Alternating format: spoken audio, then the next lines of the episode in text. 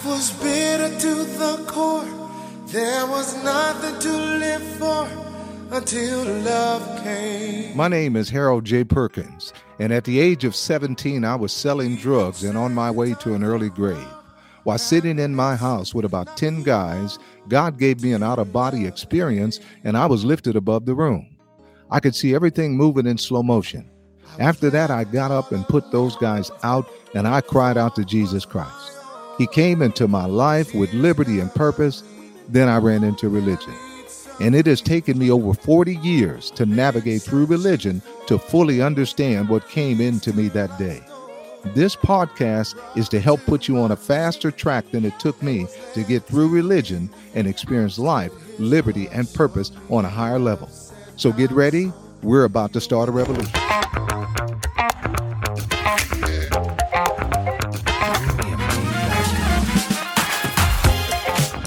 Again, welcome. I'm really, really excited about getting into the series of teaching here. This series of teaching could very well be the most rewarding teaching you've ever had in regards to how to release God's power and ability on your behalf and the behalf of others. Most religious people have a hard time getting answers to prayer because they don't understand that the kingdom of God is a government. And just like any government, there is a currency you use to exchange for goods and services. When you go to the grocery store, you don't go to the cashier crying and saying, Mister, I've got kids at home that really are hungry. Can I have these food items to take home to them? What do you think the man's going to say? Give me some money in exchange for these food goods. Well, the government of God functions the same way. People are coming to God crying for what they need instead of giving God the exchange He has already established for you to get any and everything you need. Jesus used this currency to get everything he needed the power of God to do. For three and a half years before going to the cross, he never had a job, but he had a treasurer to keep his money. One of his disciples came to him saying, Do we pay taxes, Master? Jesus says, Yes. Instead of telling him to go get a second job and Jesus going to get a second job himself, he just used the exchange of the kingdom to get enough money to pay his taxes and his disciples' taxes. Jesus used this exchange to stop storms, to heal the blind, to raise the dead, and to stop the devil's work in his life and others. And the exchange he used is in you if you've received Jesus Christ. It's the currency of the kingdom of God, and it's called faith. Now, before you start thinking, yeah, but that was Jesus releasing that kind of power. Let me tell you about a, a, 17 year old boy that was uh, given up to die. He had a malfunctioning heart, an incurable blood disease, among other issues that they said was going to kill him before he reached the age of 18. He started reading the Bible while he had been confined to bed for some time, and he came across a scripture in the Bible that had to do with this currency of faith. So he had his family to try to get a preacher to come and tell him what he was reading was true. Because if it was, he said, I'm coming off this bed. I'm not going to die. I'm going to be healed. And his family could not find one preacher at that time to agree that what he read in the Bible was true. So he was about to give up. And one day he said to the Lord, If you were here now and you said to me, The problem is, son, you just don't believe. He said to the Lord, Lord, I would have to say that you're a liar. I do believe. When he said that, he got the Lord's attention. And the Lord said, You do believe, but not like that scripture is saying. And the Lord enabled him to understand what the scripture was really saying about faith, about this currency. And within a few minutes, he released the power of God by giving God the currency he was looking for and was immediately healed. He said he felt like hot honey poured down from the top of his head all the way down to the soles of his feet. His heart was healed, the incurable blood disease was healed, and everything else and he became a preacher. And for 50 years, he preached and taught this currency of faith to other people before he died. And he died not too long ago.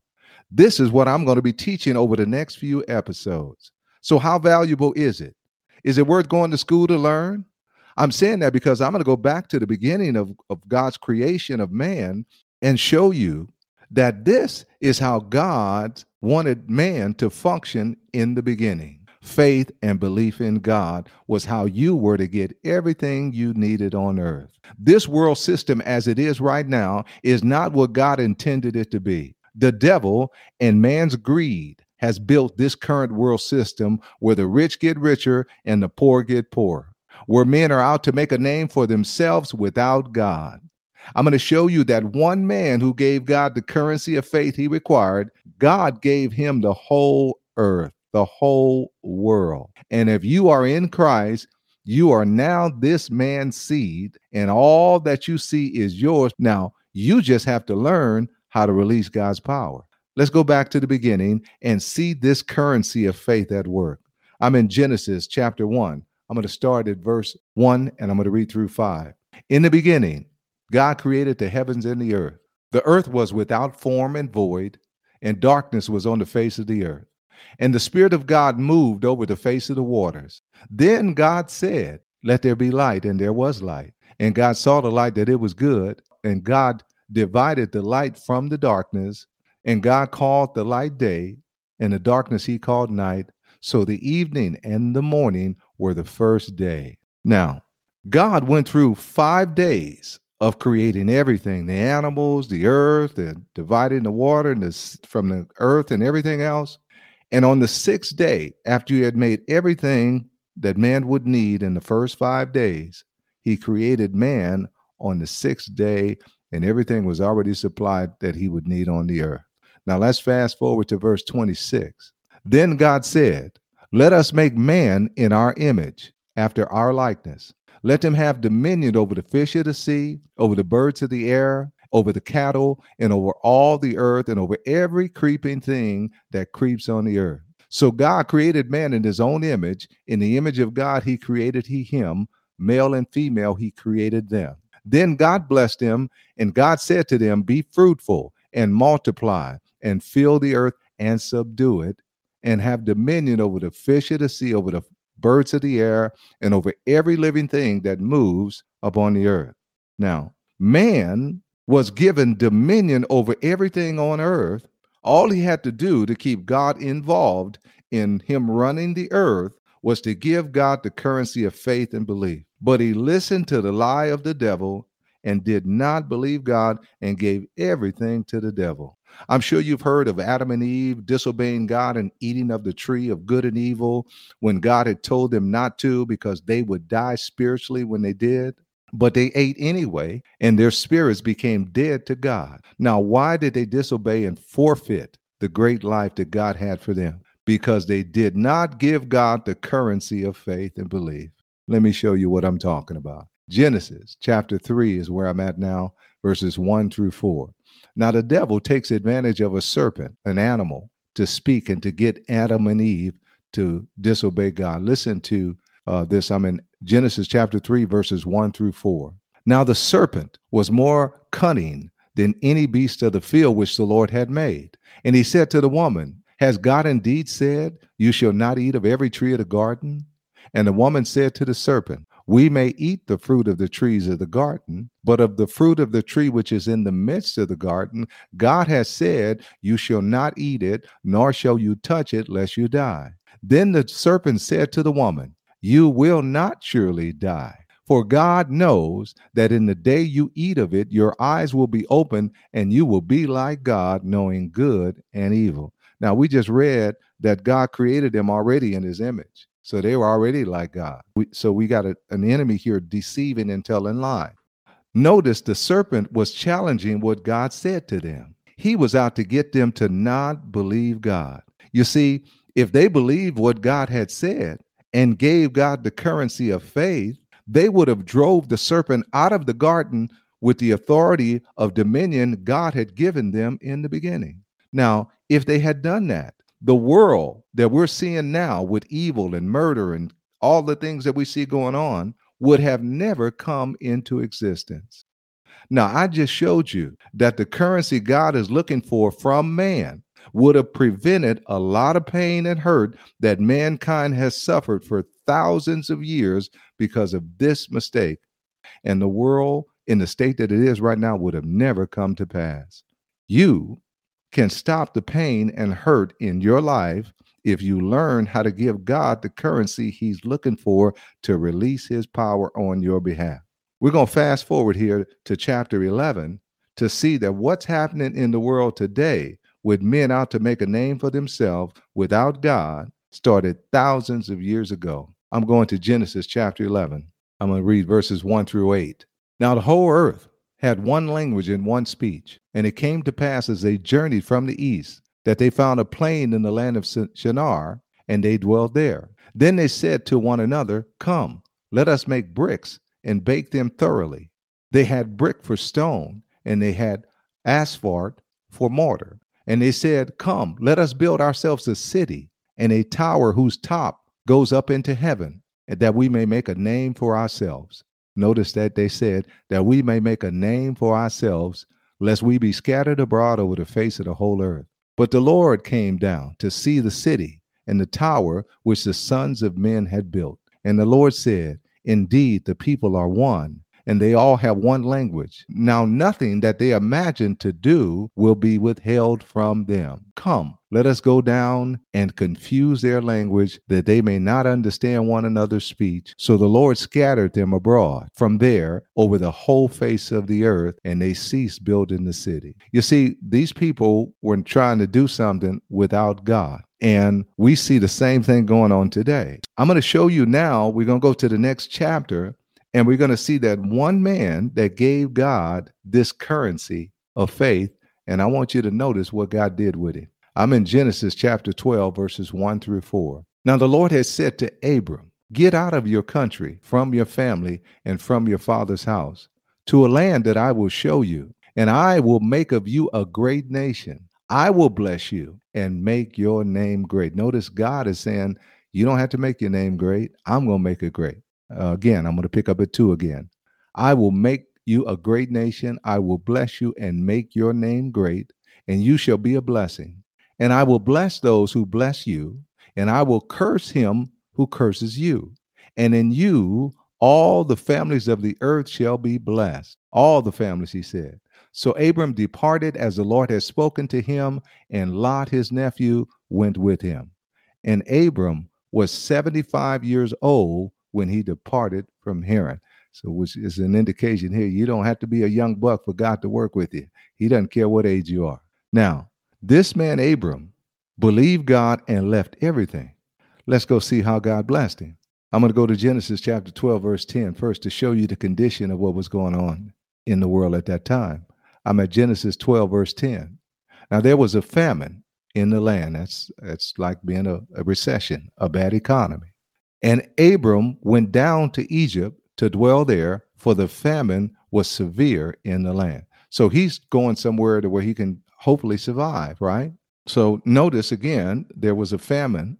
So Abraham goes down to Egypt, and what he did was he had his wife lie and say that she was his sister because she was beautiful, and he didn't want the men in Egypt to kill him and take his wife. And so they go there, and Pharaoh sees this woman, this beautiful woman, and he takes this woman into his house. She's going to be a part of his harem and gives Abraham all kind of gifts, all kind of things. I'm going to pick up at verse 16 of chapter 12. He treated Abram well for her sake. His sister is what he's thinking she is. And he had sheep and oxen and male donkeys and female servants and uh, camels and so forth. But the Lord plagued Pharaoh's house with a great plague because of Sarah, Abram's wife. And Pharaoh called Abram and said, What is this that you have done to me? Why did you not tell me she was your wife? So obviously, God told this man that, Hey, you got another man's wife. Verse 19 Why did you say she is my sister? I might have taken her for my wife. Now, therefore, here is your wife. Take her and go your way. So Pharaoh commanded his men concerning him, and they sent him away with his wife and all that he had. Now we go to chapter 13, continuing from 12. Then Abram went up from Egypt, he and his wife, and all that he had, and Lot with him to the south. Abram was very rich in livestock, in silver, and in gold. Now, we read in chapter 11 how the men were out to try to make a name for themselves.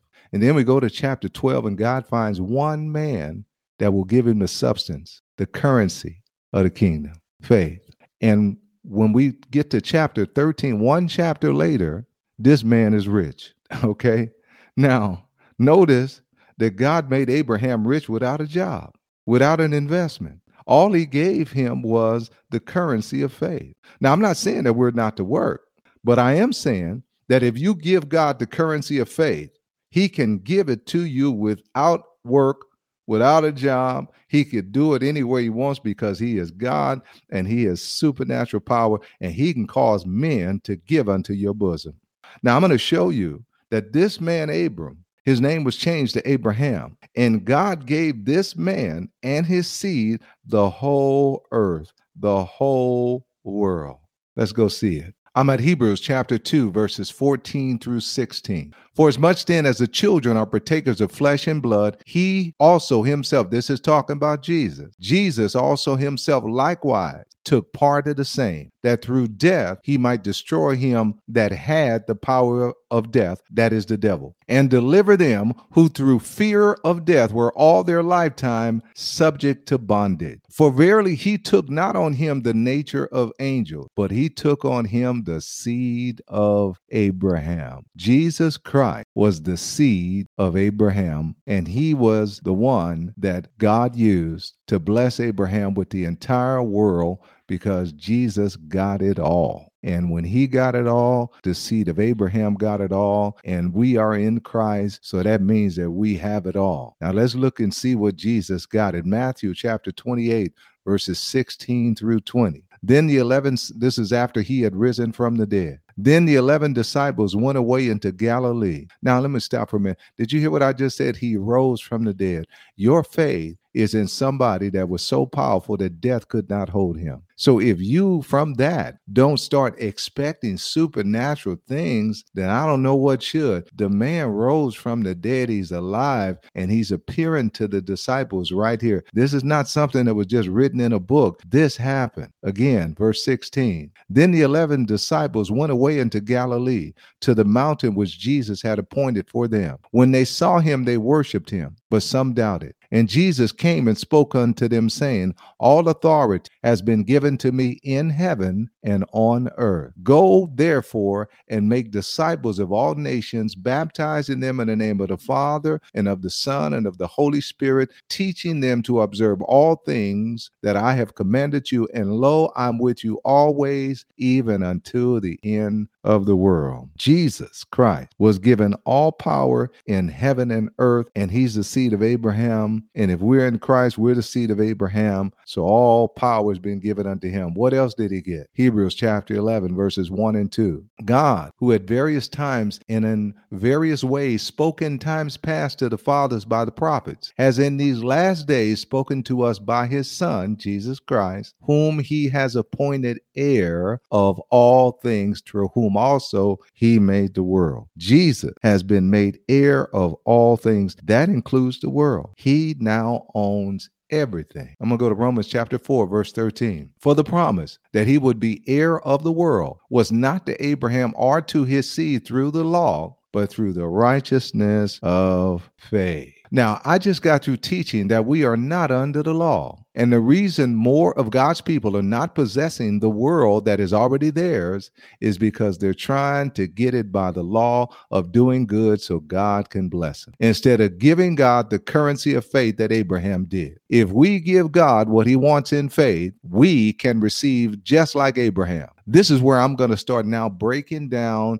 this currency of faith, what it really is, and what most people don't understand. Let's start right here again at verse 13. For the promise that he, Abraham, should be heir of the world was not to Abraham or to his seed through the law, but through the righteousness of faith. For if they which are of the law be heirs, faith is made void, and the promise made of non effect, because the law works wrath. For where no law is, there is no transgression. Therefore, it is of faith that it might be by grace to the end the promise might be sure or guaranteed to all the seed. Now remember, the promise is the entire world. That means wherever you put your feet on, whatever you see, if you desire it, you can have it. Now, some people say, come on now, Harold. Well, hey, I'm just reading the Bible. There are men and women all over the world now that believe this and are putting it into practice and they're receiving things. There are people right now the, the wealth has already started to be transferred into their hands. They're believing God,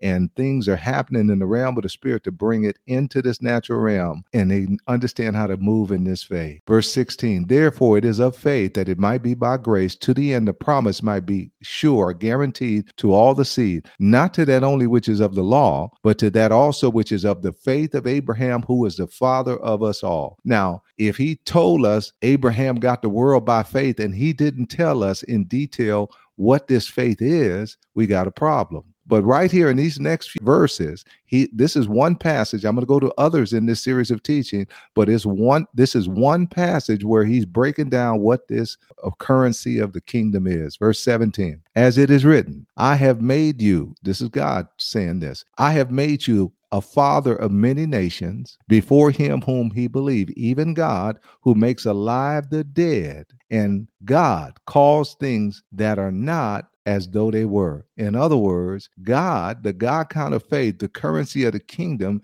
is to look and call what is not yet so to be so, and it becomes. You have to remember now, when we read Genesis, God brought things into being by speaking them. And then he came later and said, Let us make man after our image. So man is supposed to use his voice to create a life for himself, just like God did when he created the earth. Now, that's foreign to most believers to think that they have the power to speak and to control things in this earth. And we do. Let me continue at verse 18. This is going to break down Abraham's faith. Who against hope, in other words, Abraham believed against hope Verse 18, who against hope believed in hope that he might become the father of many nations, according to that which was spoken, so shall your seed be and being not weak in faith, Abraham was not weak in faith, so he did not consider his own body when he was about a hundred years old, neither yet the deadness of Sarah's womb. See, God had promised Abraham that he was going to have a child, and he was almost a hundred years old. His wife was almost 90 years old, and she had never had a child